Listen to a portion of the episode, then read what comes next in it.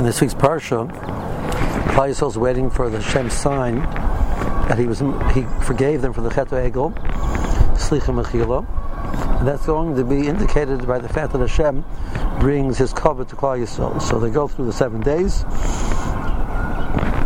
and still no Shechina. So Moshe tells Klal Yisrael, it's, it's not your fault, it's my fault.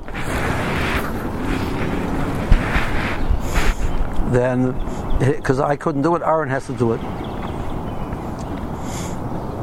So Klal thought it was it was their fault. That Moshe takes the blame, and then he then Aaron takes the blame. The Moshe Rabbeinu starts off. He says, tasu Hashem." So there's a sefer Rabbeinu Yosef Nechemia, which I saw quoted in the sefer Oil Moshe for Rabbi Moshe Shineman. He says, Hashem,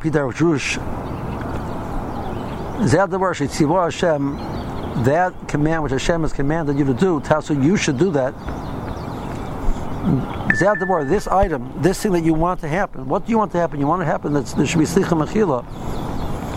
You need to do that yourself. If if, if, if in Klal Yisrael, the members of Klal Yisrael are being mochel each other, they're forgiving each other, they're not they're not holding on to their their averas, their tainas against each other. So mida keneged mida, Kadosh Baruch Hu will do the same thing for you. But if you hold on to your tainas and your complaints, so the Russian says, so why should I do otherwise? Says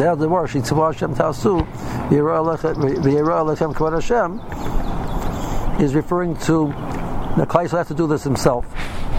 Rabbi Sharman connects this to uh, the idea that the Meshech Chochmah says that for all of the generations to come, whenever Klal Yisrael is Koite Ben Adam Lamokum, so the pasuk says that the Russian is going to bring the complaint of the Chet Egel against them. But when the Klal Yisrael sins Ben Adam Chaveroi, the Russian pulls out the, the Chet of Mechiris Yosef that the, the, Achim couldn't let go of their complaint, their kina against Yosef. Um, and they saw that Yosef was trying to damage them, hurt them in some way. And because they couldn't let go of that, we um, still have this issue of Ben Adam Lachaver, which ex- extends to, to this day. So he suggests that to tie these two thoughts together, um, that the in the parsha Klaiso brings a a series lechatos and an egel b'chevis for um, for an oila. So the serizim is corresponds to the serizim of the Chet Machiris Yosef, and the Chet Egel is the, the Egel B'chevis, which has to be the Kapara. And this is a Yalkut Shimoni here in the Parsha. That Klal Yisrael is still holding on to the Chet of Machiris Yosef. It wasn't removed from Klal Yisrael. So we're accustomed to think that the two Chetar which we hold on to are the Chet Egel and the Meraglim. And the Meraglim is a very, is a very of Lashon Hara.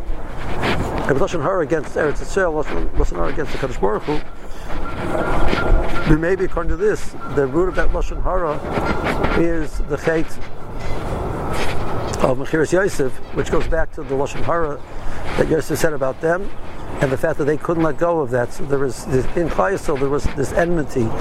They, they weren't. There wasn't an ichul levavos, were able to come together and join together to be in one unit. So. Um, maybe the, root of the, the chet of the Meraglim really goes back to the chet of Mechiris Yosef, and these are the two Qatarim which Klal is holding on to for all the generations.